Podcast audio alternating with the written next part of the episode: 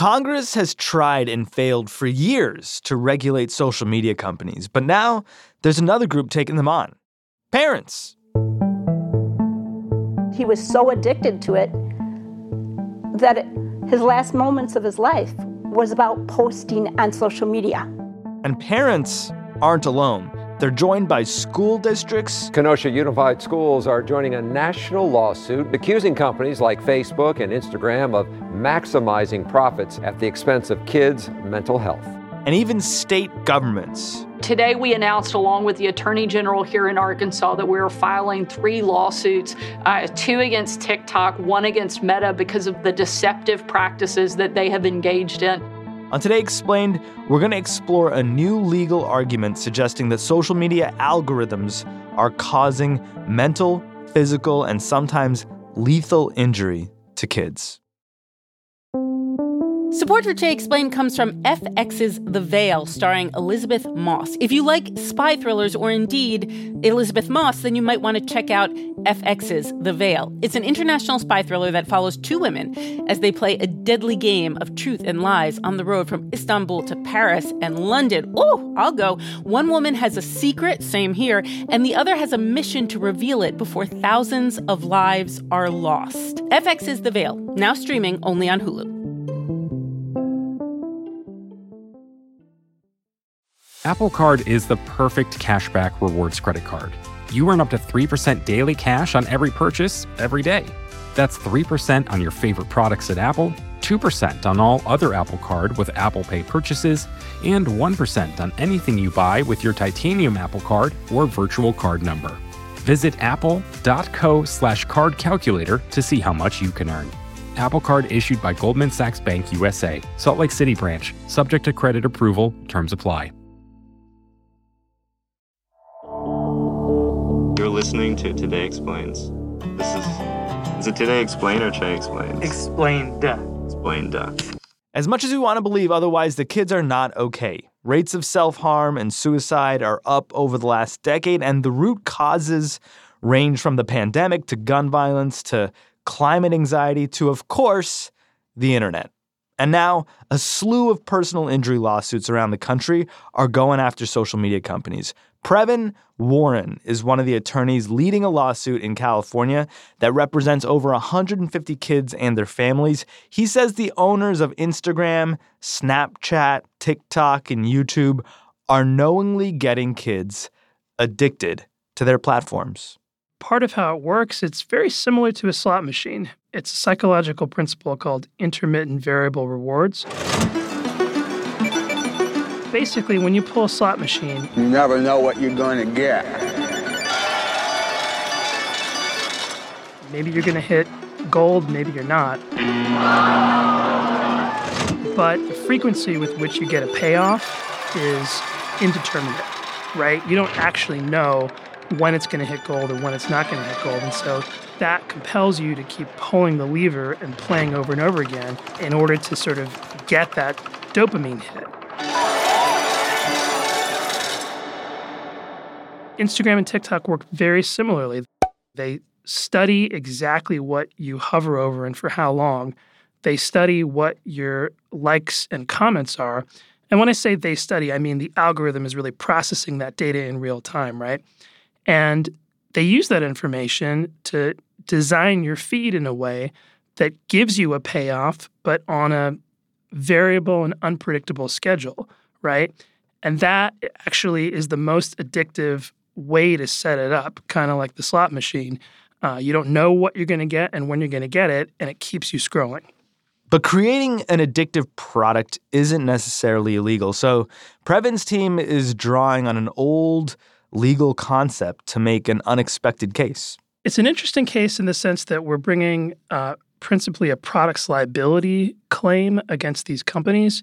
So products liability is you know, legal concept that's you know 50 years old, and the idea is that if you manufacture or design a defective product, you should be held responsible if that product winds up hurting people. And so we've applied that concept. We've sort of dusted it off and and repurposed it in the 21st century and applied it to these social media apps. The algorithms that power these apps are addictive. And what we're really beginning to understand that I don't think the public has understood up until now is that the fact of addiction is something that these companies have really been aware of. Um, at least Meta has been aware of it, and their company documents show that. We haven't gotten too far into the case yet, but what we're already seeing is disturbing. It confirms what the Facebook whistleblower Frances Haugen leaked to the press um, at the end of 2021. Facebook understands that if they want to continue to grow, they have to find new users. They have to make sure that that the next generation is just as engaged with Instagram as the current one. Um, and the way they'll do that is by making sure that children establish habits before they have good self regulation. By hooking kids. By hooking kids. Through that addictive mechanism, young people wind up in really dangerous rabbit holes that cause them to have serious body image and self esteem issues. And so our clients have developed really serious eating disorders, suicidality, and in some really tragic cases have actually taken their own lives and were suing on behalf of their estates or, or for their parents. My name is Rosemary. I am the mom of a teenage daughter who has been diagnosed with anorexia nervosa restrictive type. Her disorder began in 2020 when she was 14 years old, and we are still going through that process in recovery now in 2023. Another Meta employee uh, described kids saying they often feel addicted and know what they're seeing is bad for their mental health, but feel unable to stop themselves. I wasn't aware of it until she went to residential treatment, and I actually had her phone. And then I did look at her Instagram account and found that it was frightening. I found images of some really thin, emaciated looking teenagers in bikinis showing off their bodies and telling other people how they should look like them. How much of this is on parents? How much of this is buyer beware? You know, kids sign up and it's a free for all, just like the rest of us when we got 56K 25 years ago. I think the the social media companies really want to point the finger at parents, but they're completely outgunned. Most parents had no idea what they were in for when they got their kids a phone. When she first got her phone at 11 years old, we were not aware of the applications that kids had access to, and that she was constantly seeing photos of other teens, body images. She was getting tips and tricks on how to hide her eating disorder. So I believe that it did cause her to spiral into that addiction. You can give your kid a phone for completely innocuous and reasonable purposes, like you want your kid to stay in touch with you when they're on the bus route home, right? You don't realize that you're um, giving your kid this license to be exposed to all kinds of nonsense and to be subject to these apps that are demanding their near constant attention. And and we have clients parents that try to take the phone away, try to disable the apps and the kids experience classic withdrawal symptoms just as if they were being taken off of a drug or trying to taper off of nicotine use. They'll they'll throw things, they'll hit things, they'll you know, they'll hit their parents, they'll Damn. be destructive. They'll I mean, I'm I'm really serious about this. I'm not making it up. And so the parents say, you know what? I'd rather just give the kid the phone Mm. because that's even worse, right? And yeah, kids just cannot get themselves to disengage once they're in this cycle of compulsive use. What does suing all these companies, Meta, Google, Snap, ByteDance, get us? What's the manifestation of a win here? Well, there's a lot of different ways to imagine what that looks like, but you know, one way to think about it is to wind back the clock. When Instagram was first released, it was, you know, for latte art, right? It was for vacation I photos. miss I miss those days. I miss that version of Instagram. Well, I do too. And so then you have to ask yourself what changed? Why did it become uh, the really negative, pervasive social phenomenon that it became? And the reason is that the algorithm changed, right? The, the core workings of the product were modified to prioritize uh, photos and videos that keep people on the app as long as possible. Right? Your your feed's not organized chronologically. It's not organized by, you know, what your friends posted. It's organized in a way that is giving you the stuff that the app has predetermined through its algorithm are going to keep you quote unquote engaged, which means using it, right? Because that's what drives the ad revenue and that's what makes Meta money. It doesn't have to be designed that way. And in fact, it wasn't at one point in time. So that's a change we could see is change the algorithms so that, you know, maximizing engagement, you know, which means creating compulsive and addictive use, that's no longer how the algorithm works.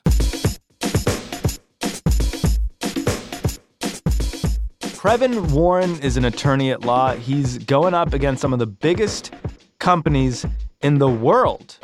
We reached out to them all Snap, Meta, Google, ByteDance. They all said something like, We prioritize safety for kids, except ByteDance, which owns TikTok. They didn't say anything at all. Google, which owns YouTube, pointed to Family Link, a feature that allows parents to limit screen time and block specific types of content on supervised devices. Snap, which owns Snapchat, obviously said it uses human moderators to catch harmful content before it spreads to large audiences. It also has a similar tool to Google's called Family Center, which allows parents to monitor who their kids are communicating with. Meta, which owns Instagram, said they've invested in technology that finds and removes content related to suicide, self injury, and eating disorders before anyone even reports it to them. In a minute, the science of what social media is doing to kids. It's Today Explained.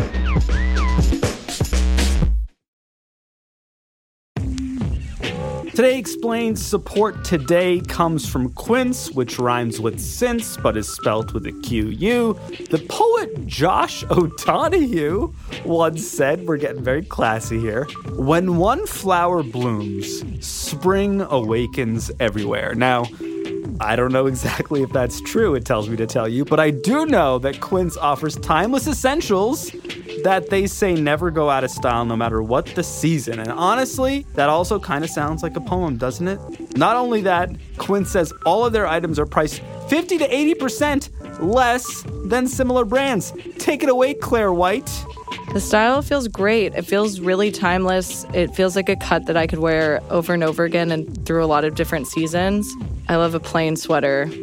You can upgrade your wardrobe this spring by going to quince.com slash explain for free shipping on your order and 365-day returns. That's Q-U-I-N-C-E dot com slash explained to get free shipping and 365-day returns.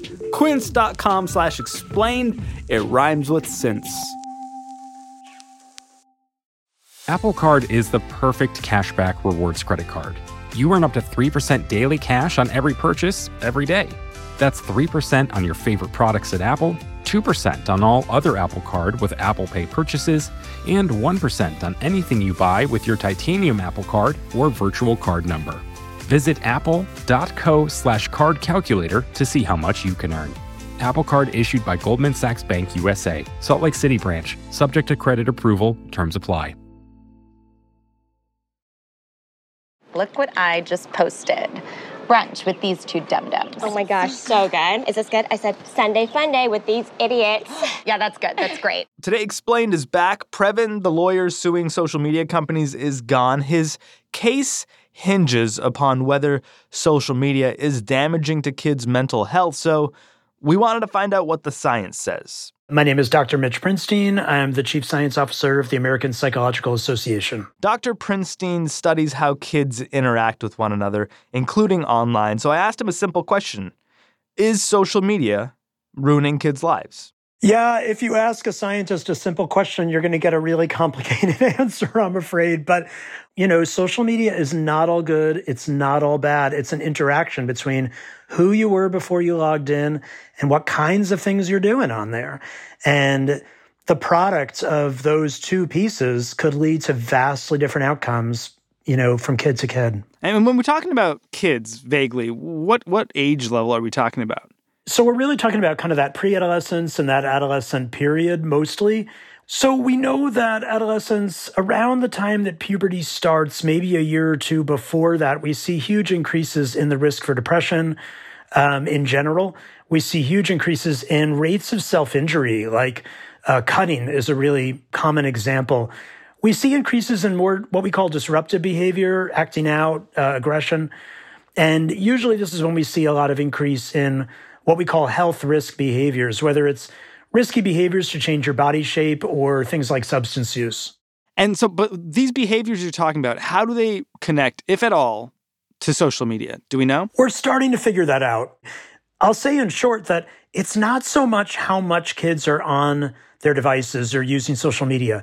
It really is about the specific kinds of functions or the specific types of content that you can find on some platforms. It depends on what you allow yourself to see, who you follow, who you don't follow.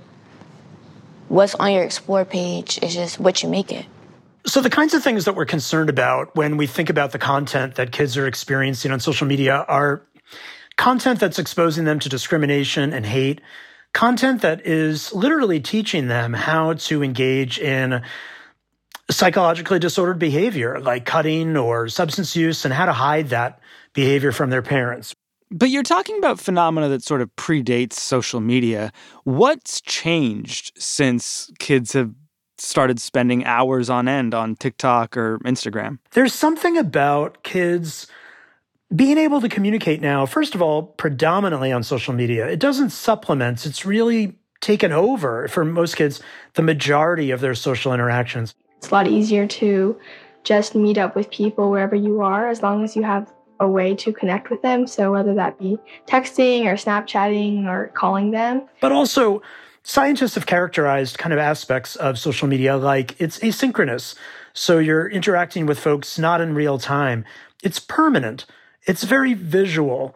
There are ways in which it creates stress because you can quantify how much people like you or like what you said or, or don't like you.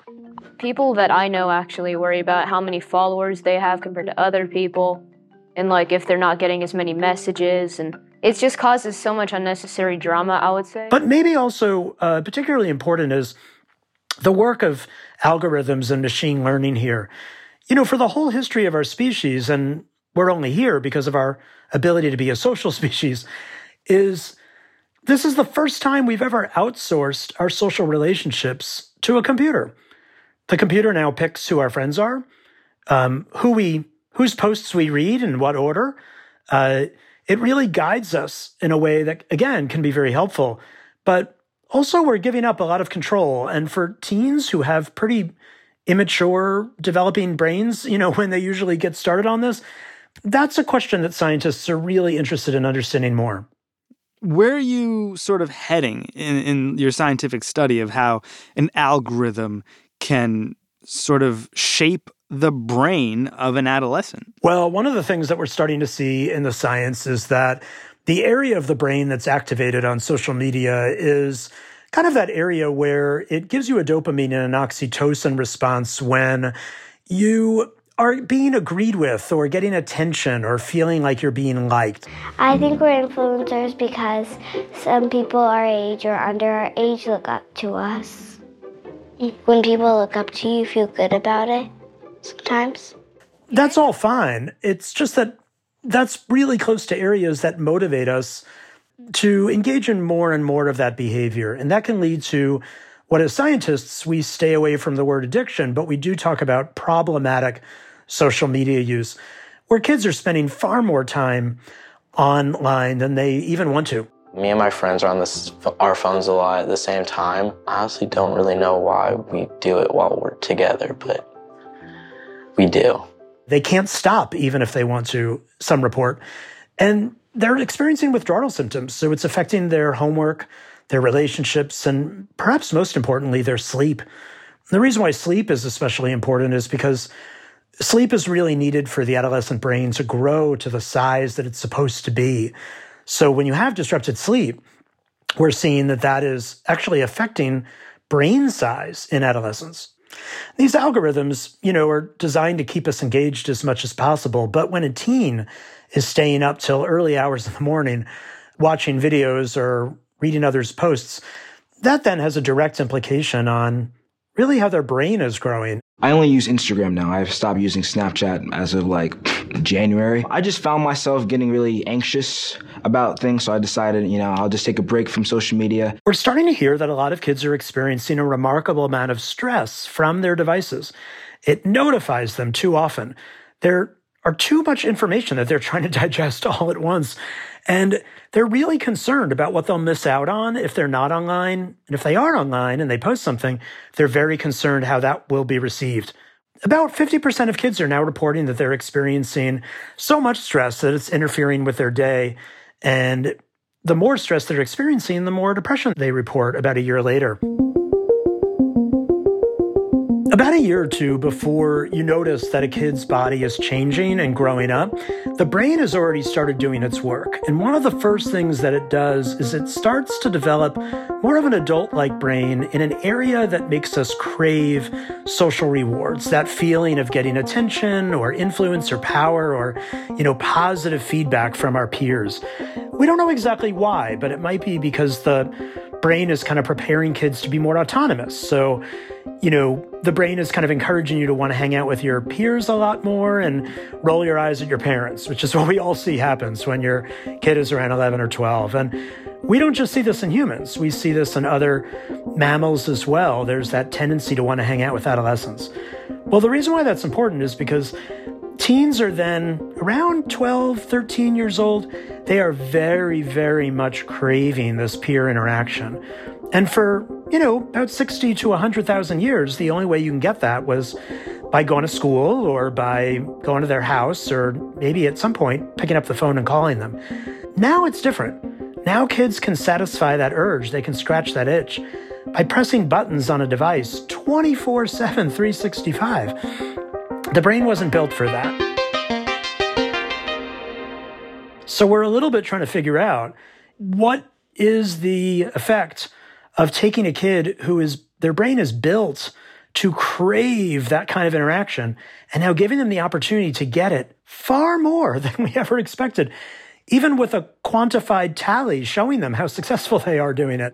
I have 316 followers, and then most of my friends have like a thousand or like 600. This is a little bit of a perfect storm where we've got adolescents' brains craving something, and now this brilliant technology that allows them to to get it far more than we ever had expected and we've ever before been able to in the history of our species.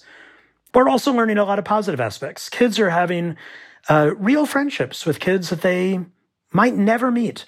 And those friendships do, in fact, serve a buffering function to help them in times of stress, maybe even make them less suicidal in some cases. Sometimes when I'm sad, I like to communicate with my friends on social media, and that really makes me feel less lonely. I never really feel depressed or anything like that, just because there's always somebody to talk to and always somebody that's there for you. That's kind of a good thing about social media. Kids also have more diverse friendships online than the friends that they're able to meet offline or in real life. And of course, that's a great thing if kids are being exposed to, you know, more diversity online as well you're painting a complicated picture here. There are clearly positive aspects of kids spending a lot of time on social media. They're developing friendships, they're encountering people and things that they would not usually encounter. But then you're also saying there's a risk of kids getting addicted, there's the risk of kids not sleeping enough, not having their brains fully develop.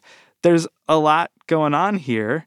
Is there any scientific consensus on how social media relates to mental health in adolescence? Well, I think we're seeing both the risks and the benefits. And we're going to have to set some controls or some systems in place to make sure that adolescents' biology doesn't get the better of them and they're able to do this in a safe way that optimizes the benefits and minimizes the consequences. Social media is now one of those kinds of behaviors. We should be teaching kids about this in school, help them be smart consumers. We should be teaching the parents about the science so they can make the best decisions for their kids.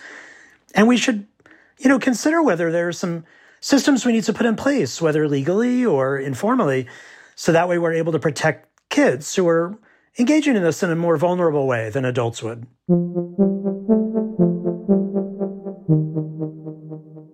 We frequently work with kids and tell them to consider why would a company invest billions of dollars and, and thousands of brilliant minds to offer you a completely free application just to hang out with your friends? What is the what is the motive there? And when they start to realize that someone's making money off of what they do, maybe their data, um, maybe that's why they're encouraged to stay on as long as possible. It really helps kids to realize, wait a minute, let me take control and figure out how do I want to use this? What are my goals? How do I know when I have stopped? I've reached my goal, and now I'm just giving someone else my brain for profit.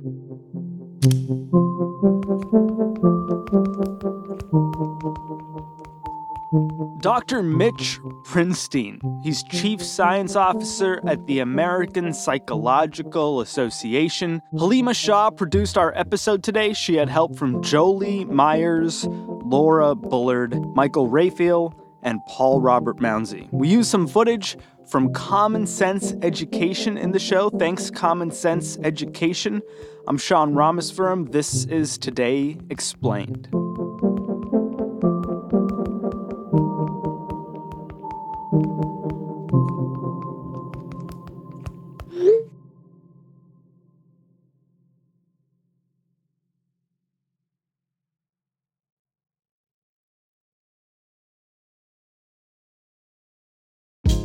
Hey, this is Scott Galloway, author, professor, entrepreneur, and most importantly, host of the Prop G podcast. We got a special series running on right now called The Future of Work, where I answer all your questions on surprise, the future of work. Questions including what are we missing when we work remotely, or how do we handle work life balance when a major opportunity comes knocking? From the provocative to the technical, we're offering insights you won't want to miss. So tune in to the future of work, a Prop G Pod special sponsored by Canva. You can find it on the Prop G Pod wherever you get your podcasts.